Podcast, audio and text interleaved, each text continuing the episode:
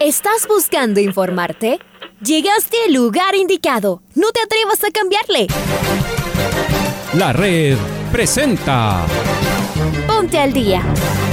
Información deportiva al instante sobre la actualidad de los equipos ecuatorianos muchos goles y el drama que tanto disfrutamos. Los albos se pusieron en ventaja con doblete de Adolfo Muñoz. La Libertadores Femenina cuenta con sus 16 equipos. Con la conducción de los periodistas de la red, Raúl el Profe Chávez y Andrés del Pichón Villamarín. Mucha información que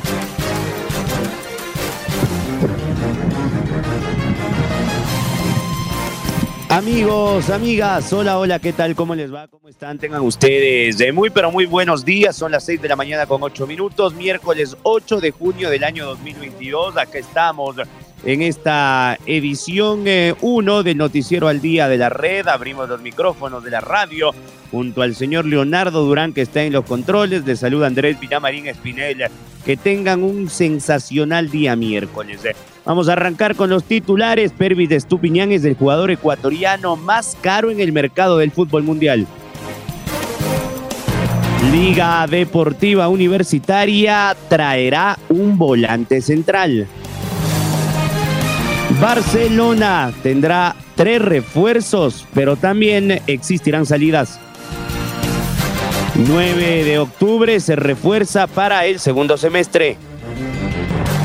Australia jugará frente a Perú el repechaje para la Copa del Mundo. Y la tri femenina se prepara para un nuevo partido amistoso. Señoras y señores, aquí en la red aparece Alfonso Lazo Ayala con el editorial del día. Australia será rival de Perú en el camino al Mundial. Para las dos selecciones será el último escollo que superar para estar en la fiesta más grande del fútbol en el mundo. Los del gigante país de los canguros derrotaron a Emiratos Árabes Unidos en dramático partido por 2 a 1. Los de Oceanía se medirán con el equipo sudamericano el próximo lunes 13 de junio en el estadio Ahmed bin Ali de Al Rayyan, en Qatar. Curiosamente, el mismo Perú jugó el último repechaje antes del Mundial de Rusia 2018 y derrotó a Nueva Zelanda, regresando, eso, a la cita mundialista luego de 36 años. Así, solo quedaría el último repechaje mundialista a disputarse el martes 14 de junio entre Costa Rica y Nueva Zelanda. El ganador de esta serie irá al grupo E donde están España, Alemania y Japón. El clasificado de la otra serie va al grupo D donde esperan Francia, Dinamarca y Túnez. Expectativa mundial. Mientras tanto, nuestra selección entrena en Miami con equipo completo a la espera del tercer partido premundialista que se juegue el sábado en Fort Lauderdale a las 18 horas con 30 minutos, con transmisión exclusiva para Quito de los 102.1 de la red y sus canales virtuales de YouTube y Facebook Live en todo el país. Y mientras esperamos a la Tri, hoy juega el Club Deportivo El Nacional en la Serie B. Los puros criollos visitan al Manta, que es el último en la tabla de posiciones. Necesita dar un golpe para meterse en la pelea en la parte de arriba. Por ahora, los criollos muestran demasiada irregularidad.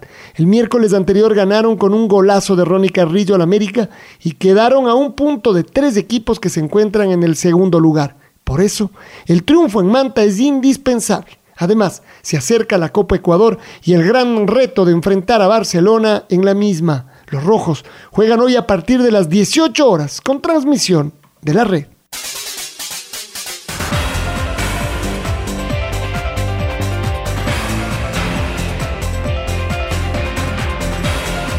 Escuchábamos el editorial del día en la voz de Alfonso Lazo Ayala.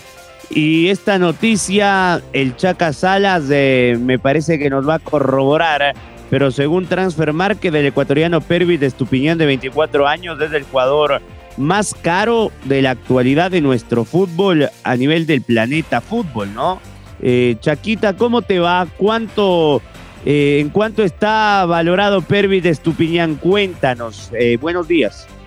Gracias compañeros, amigos, ¿qué tal? Un gusto, saludos cordiales. Pervis de Estupiñán es considerado el jugador más caro del fútbol ecuatoriano Pervis Estupiñán cerró una destacada actuación en el fútbol europeo y con la selección de Ecuador clasificando la Copa del Mundo de Qatar 2022, tanto en el Villarreal, en donde dirige Unai Emery, y con Gustavo Alfaro, responsable de la selección ecuatoriana, se ganó el puesto de titular por la banda izquierda. Su nombre es uno de los fijos en esta lista final que jugará la Copa del Mundo en tierras cataríes a partir del próximo 21 de noviembre. Según el sitio especializado Transfer Market, el esmeraldeño de 24 años es en junio el jugador ecuatoriano con el valor más alto en el mercado, 21.4 millones de dólares. Su sostenido y regular desempeño en la temporada 2021 y 22 con el submarino amarillo avalan esta cifra. Entre la Liga Española, Champions League, Copa del Rey y Supercopa de Europa, jugó 41 partidos y entregó dos asistencias en cancha, acumulando 2.340 minutos. Con la Tri lleva 25 juegos, anotó tres goles. En las eliminatorias fue pieza clave en todo el proceso. Su gol ante Chile en Santiago es recordado por abrir el camino a la histórica victoria 0 por 2 de Ecuador ante el equipo chileno. El segundo en la lista de los más caros del fútbol ecuatoriano para el mundo está Piero Incapié. 18.2 millones de dólares cuesta el esmeraldeño de 20 años. Continuamos con más en el Noticiero al Día. Y ojalá tengan una buena Copa del Mundo y si cuestan eso, Chaquita, que puedan costar el doble. Muy bien, buen dato, ah, interesante, ah, me ha dejado picando el tema de las cifras. Vamos ahora con actualidad del fútbol ecuatoriano y vamos a ir con Liga Deportiva Universitaria. El equipo merengue comenzará su mini pretemporada a partir del día viernes en horas de la tarde. Liga esperará contar con eh, nuevos jugadores para el segundo semestre. Se pudo conocer, a palabras de Subeldía, que traerá, aparte del ofensivo, del delantero, un volante 5, un volante central. Eh, las palabras de Subeldía. Bueno, ahí, ahí, le hablé con Esteban en estos días, hoy voy a volver a hablar, eh, seguramente un volante central para, para poder tener alternativas ahí también y, y, a veces soltar un poco más a Piovi, a pesar de que confío mucho en Zambrano, me parece que, que es necesario. Eh, después, como, como, dijiste vos, eh, la parte de arriba puede ser una o dos alternativas uh -huh. y, y, seguramente alguno que juegue de extremo o trecuartista Defensa como para... No lo que pasa es que defensas centrales tengo cuatro y si no se va ninguno seguiré con, con los cuatro. Por eso apelo a, a, la zona media a poder reforzarlo un poco. A ver, es difícil poner una puntuación, pero, pero tenemos cosas buenas. Eh, como dije anteriormente, tenemos capacidad de gol a veces eh, me parece que llegamos con mucha gente innecesariamente, eso también tiene que ver con pulir un poco las, las combinaciones ofensivas para no quedar descompensado en defensa. Después hay, hay ciertos puntos que, que, un equipo para lograr un objetivo tiene que tenerlo mucho más afianzado, como balón detenido en contra o balón detenido a favor. Hemos mejorado mucho en balón detenido a favor pero en balón detenido en contra hemos tenido dificultades y en partidos eh, cerrados o en partidos donde por ahí no se puede abrir con, con, ciertas jugadas asociadas, tenés que, apelar a ese recurso que, lleva un 25 o 30% de los goles de una temporada. ¿no? Así que son un poco lo, los puntos que tenemos que, corregir, más la madurez que puedan alcanzar todos los chicos que están jugando, que, que, no es fácil. Yo digo que, o ayer lo estaba comentando a un colega de ustedes, que, que hay muchos chicos de 18, 19, 20 años y no es normal en un equipo grande. Eh, entonces eso en un punto eh, lleva tiempo para poder consolidarlo. El otro día contra Manta uh -huh. jugaron dos chicos de 18 años en un equipo titular, más algunos chicos de 20, 22 años, y después entraron en el segundo tiempo chicos de 20 años, como para resolver un partido de Copa Ecuador, en donde 90 minutos se define todo. Entonces, pongo ese ejemplo, como también podría poner el ejemplo en la Sudamericana, ¿no?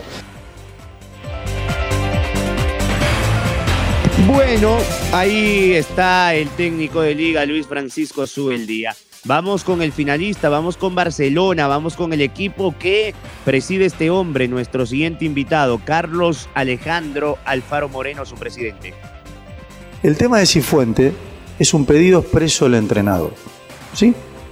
Eso creo que es obvio, claro. Incluso por ahí también, cuando se hablaba de este nombre, por ahí decía, sí, pero al principio cuando llegaron estaba, claro, estaba.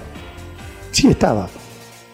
Pero estaba eh, con un compromiso con la administración anterior, más de campaña que de una necesidad. Eh, entonces a nosotros nos gusta tomar nuestras propias decisiones en tiempo y forma, le guste a quien le guste.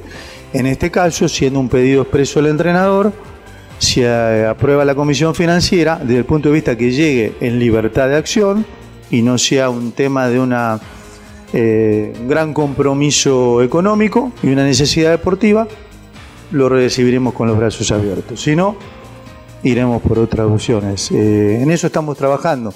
Eh, Gonzalo ha tenido propuestas hace un par de meses atrás, si no me equivoco, ¿no? Eh, en ese momento que sonaba lo de Manuel, sonó lo de Byron, lo de Gonzalo, y nosotros nos pusimos como meta eh, que cualquier tipo de propuesta que venga la analizaríamos y la consideraríamos a partir de terminar la primera etapa. Como dijimos, eh, la primera que salió fue lo de Byron. hoy no hay nada más allá de eso, simplemente sondeos pero si se dan, eh, consideraríamos la salida eh, de cualquier otro jugador porque también en el tema financiero necesitamos recursos, necesitamos capitalizarnos para poder continuar sosteniendo el proyecto y también como sucede en el caso de Byron es una muy buena oportunidad para el deportista, así que hoy creemos que si antes no era el momento oportuno, hoy sí. Estamos abiertos todo este mes de junio a trabajar con tranquilidad, sin apuro. Va posiblemente, si lo autoriza la Comisión Financiera, deportivamente, eh, junto al entrenador, eh, hemos considerado intentar potenciarnos y decía si aprueba la Comisión Financiera lo haríamos, eh, pero de momento no hay nada cerrado, ni de salidas ni de ingresos. Lo de Byron es real, como le decía a Cristian, estamos discutiendo pequeños detalles, y creemos que se va a cerrar en las próximas horas. Eso ya estamos a, un paso. Bueno, ahí están las novedades de un Barcelona que se refuerza. Por ahora, el equipo que más hace bulla para sumar nuevos elementos para la segunda etapa de Liga Pro es el 9 de octubre. El equipo de Pechón León no quiere dar más ventajas ya que es el último en la tabla acumulada y por ahora está con aroma a descenso. El equipo patriota es el equipo de la Liga Pro que más ruido viene generando en esta para de junio con la contratación de nuevos jugadores. Y a razón eh, no le falta. En la primera fase se ubicaron en la última posición con nueve puntos, uno menos que el técnico universitario, colocado en el penúltimo lugar de la tabla de posiciones. 9 de octubre es último. Cerca están el Macará y Cumbayá, ambos con tres unidades en el puesto 3 y 14. El lateral izquierdo Wilmer Meneses, el mediocampista Marco Mosquera y el delantero Joao Paredes son por ahora las nuevas caras de los dirigidos por el ecuatoriano Juan Carlos León. Los tres firmaron un contrato para los próximos seis meses. Son las seis de la mañana con 20 minutos. Me voy ahora con Maite Montalvo, que está del otro lado. Ella nos va a dar novedades de la selección femenina que se prepara para dos eh, amistosos y para la Copa América. ¿Cómo te va, May? Te mando un abrazo. ¿Qué tal Andrés? Un fuerte abrazo para ti. Seguimos con información deportiva, en esta ocasión hablando de la tri femenina, nuestra selección que ya está cada vez más cerca de poder enfrentarse en esta Copa América que va a ser el próximo 8 de julio y acá se va a tener antes en una fecha FIFA de amistosos internacionales. La selección se va a medir en dos partidos a Panamá. El primero va a ser el sábado 25 de junio a las 3 de la tarde y el otro el martes 28 de junio. Ambos partidos se van a jugar en Sangolquí en el Estadio Banco Guayaquil y la novedad es que ya se presentó cuáles son las jugadoras convocadas para ser parte eh, de estos partidos amistosos previo a lo que será después ya el viaje para la Copa América Femenina que da cupos para el Mundial de Australia-Nueva Zelanda 2023, el Mundial Femenino.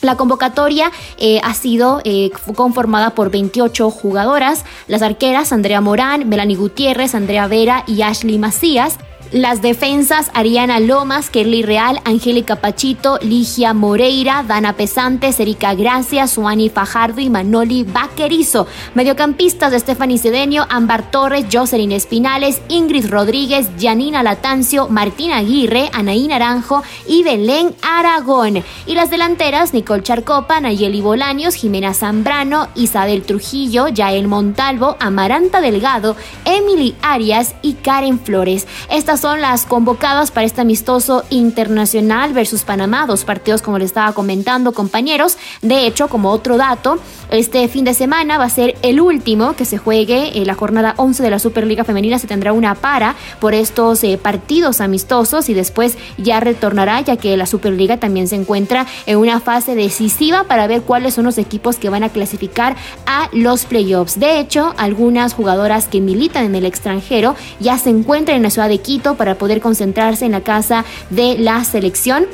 Como les estaba comentando, es el caso de Kelly Real, Janina Latancio, Karen Flores, Martín Aguirre, Manoli eh, Vaquerizo, ya se encuentran en la ciudad de Quito para lo que van a ser estos partidos y se espera que el día domingo ya concentren las jugadoras pensando en lo que va a ser enfrentar a Panamá y de estas 27 jugadoras que han sido convocadas, solo van a terminar siendo 23 las que logren estar en la nómina definitiva para poderse ir a la Copa América. Esa es la información que les comparto compañeros, todo lo que se trata del fútbol femenino también se encuentra en la red.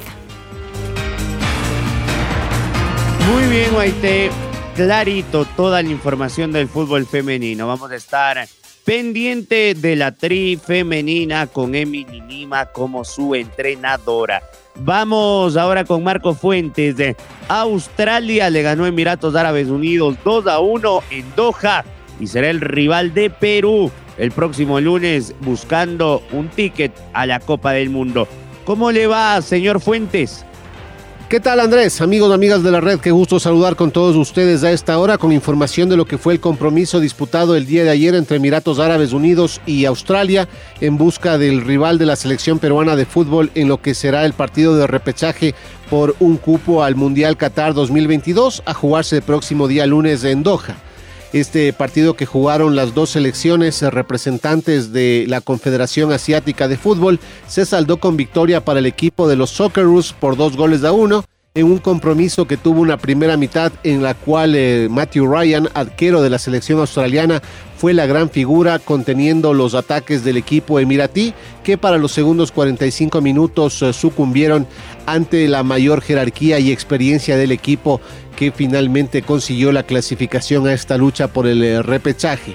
En cuanto a los goles, los tres tantos de este compromiso llegaron en la segunda mitad fue Jackson Irvine el encargado de abrir el marcador a favor de los australianos cuando se jugaba el minuto 50. Sin embargo, Cayo al minuto 57 encontró el gol de la igualdad transitoria para el equipo de los Emiratos Árabes Unidos y definitivamente cuando se jugaba el minuto 84 uno de los eh, jugadores eh, más importantes de la selección oceánica, Adin eh, Rustic, el elemento que milita en el Eintracht Frankfurt, se encargó de marcar el 2 a 1 definitivo. Con este resultado, la selección de Australia definirá uno de los cupos rumbo al Mundial Qatarí con Perú, que fue la quinta selección en la clasificación de CONMEBOL, razón por la cual deberá acceder a este partido de definición si quiere pugnar por su presencia mundialista. Esto es lo que les podemos informar esta hora a través de la red. Como siempre les invitamos a que sigan en nuestra sintonía. Nos reencontramos más adelante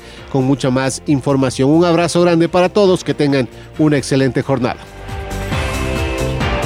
Y ahora vamos con el pato Javier Díaz, que ya lo veo conectado porque las elecciones de Polonia y Bélgica se enfrentan esta tarde en una nueva fecha de la Liga de Naciones de la UEFA. Buen partido este, a Polonia y Bélgica. Pato Javier, ¿cómo te va? Amigos, amigas, ¿cómo están? La Europa Nation League continúa este día miércoles con un gran encuentro. Bélgica y Polonia se enfrentan en el estadio Rey Balduino en partido correspondiente al grupo D de la Liga A. En este cotejo, los Diablos Rojos eh, intentarán sacarse el mal momento vivido en la fecha anterior cuando cayeron 4 a 1 ante la selección de Holanda, con la cual no perdían en los últimos 25 años. Eh, por supuesto que eh, Polonia intentará también una victoria luego de haber iniciado de, buen, de buena manera esta competencia, dando la vuelta al marcador a Gales, que ganaba 1 a 0 y terminó triunfando el equipo eh, polaco por dos goles a uno. En el caso de Polonia, no podrá contar con Jakub Moder, que es la única baja por parte del equipo visitante. Mientras tanto que en la selección em, de Holanda, no podrá jugar Lukaku, que salió lesionado en el último cotejo, mientras que Courtois y Denayer siguen siendo bajas por problemas físicos en el equipo belga. Para el Noticiero al Día informó Patricio Javier Díaz.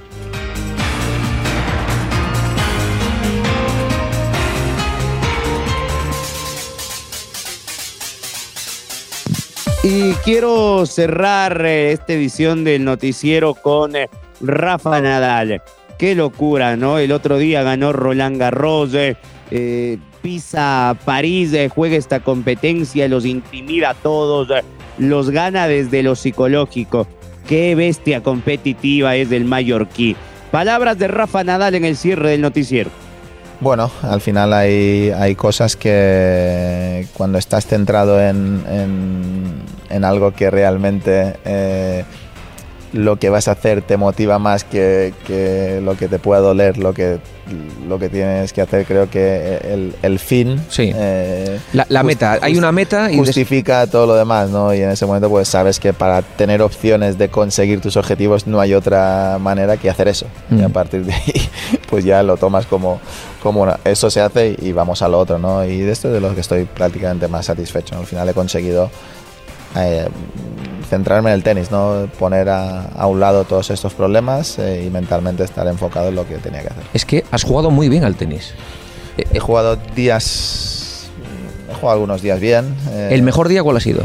Yo creo que mi mejor partido ha sido el de Novak. Sin duda. Sí, sin ninguna duda. el quinto set contra Félix fue bueno y después creo que la final fue un partido bastante correcto en todos los sentidos. ¿no? Mm. lo que tenía que hacer. Eh, quizás no fue tan vistoso como el partido contra Novak, evidentemente, pero, pero al final contra un muy buen jugador en pista de tierra, pues conseguí tener un resultado eh, contundente y hice el partido que tenía que hacer para, para conseguir el objetivo. Se ha hecho mm, viral la imagen de, cómo sale esa pista, de, cómo está Casper Ruth eh, eh, parado esperando en el, en el túnel a salir a la pista y tú estás calentando ya en ese momento, corriendo para adelante y para detrás justo antes de, salir como eh, demostrando la agresividad ya de Rafa justo antes de empezar el partido. Ninguna agresividad, lo que pasa es que cuando tienes 22 o 23 años el cuerpo no necesita tanto calentamiento aquí. Ahora. No, pero ya llevas mucho tiempo haciendo este tipo de saltos y de, y de calentamientos. Sí, porque al final eh, necesitas activación, ¿no? No lo haces para intimidar, ¿no? Porque la gente dice, mira, fíjate, Rafa, cómo. Eh, Casper Ruth ya ha perdido el primer set viendo a, Rafa. ¿Qué va? No, no, todo, cero. para nada, de verdad. Y, menos con Casper que tengo una relación. Sí, sí excelente. Yo lo hago por, yo pues eh, salir activo, ¿no? Para nada. Nunca haría algo para molestar al rival ni intimidar a nadie porque no, no me gustaría que me lo hicieran a mí.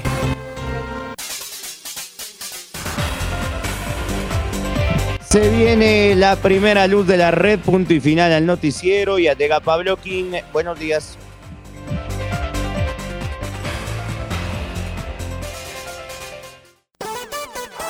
La red 102.1 FM presentó Al día con la red, el noticiero del acontecer deportivo diario con los periodistas de la red. Deportes al día en la red. La red. Deportes al día en la red. Ahora ya estás al día junto a nosotros. La red presentó. Ponte al día Informativo completo sobre la actualidad del fútbol que más nos gusta, en donde estés y a la hora que tú quieras. Quédate conectado con nosotros en las redes de la red. Síguenos como arroba la red Ecuador y no te pierdas los detalles del deporte minuto a minuto. Escúchanos en vivo en TuneIn y en los 102.1 FM en Quito. ¡Te esperamos!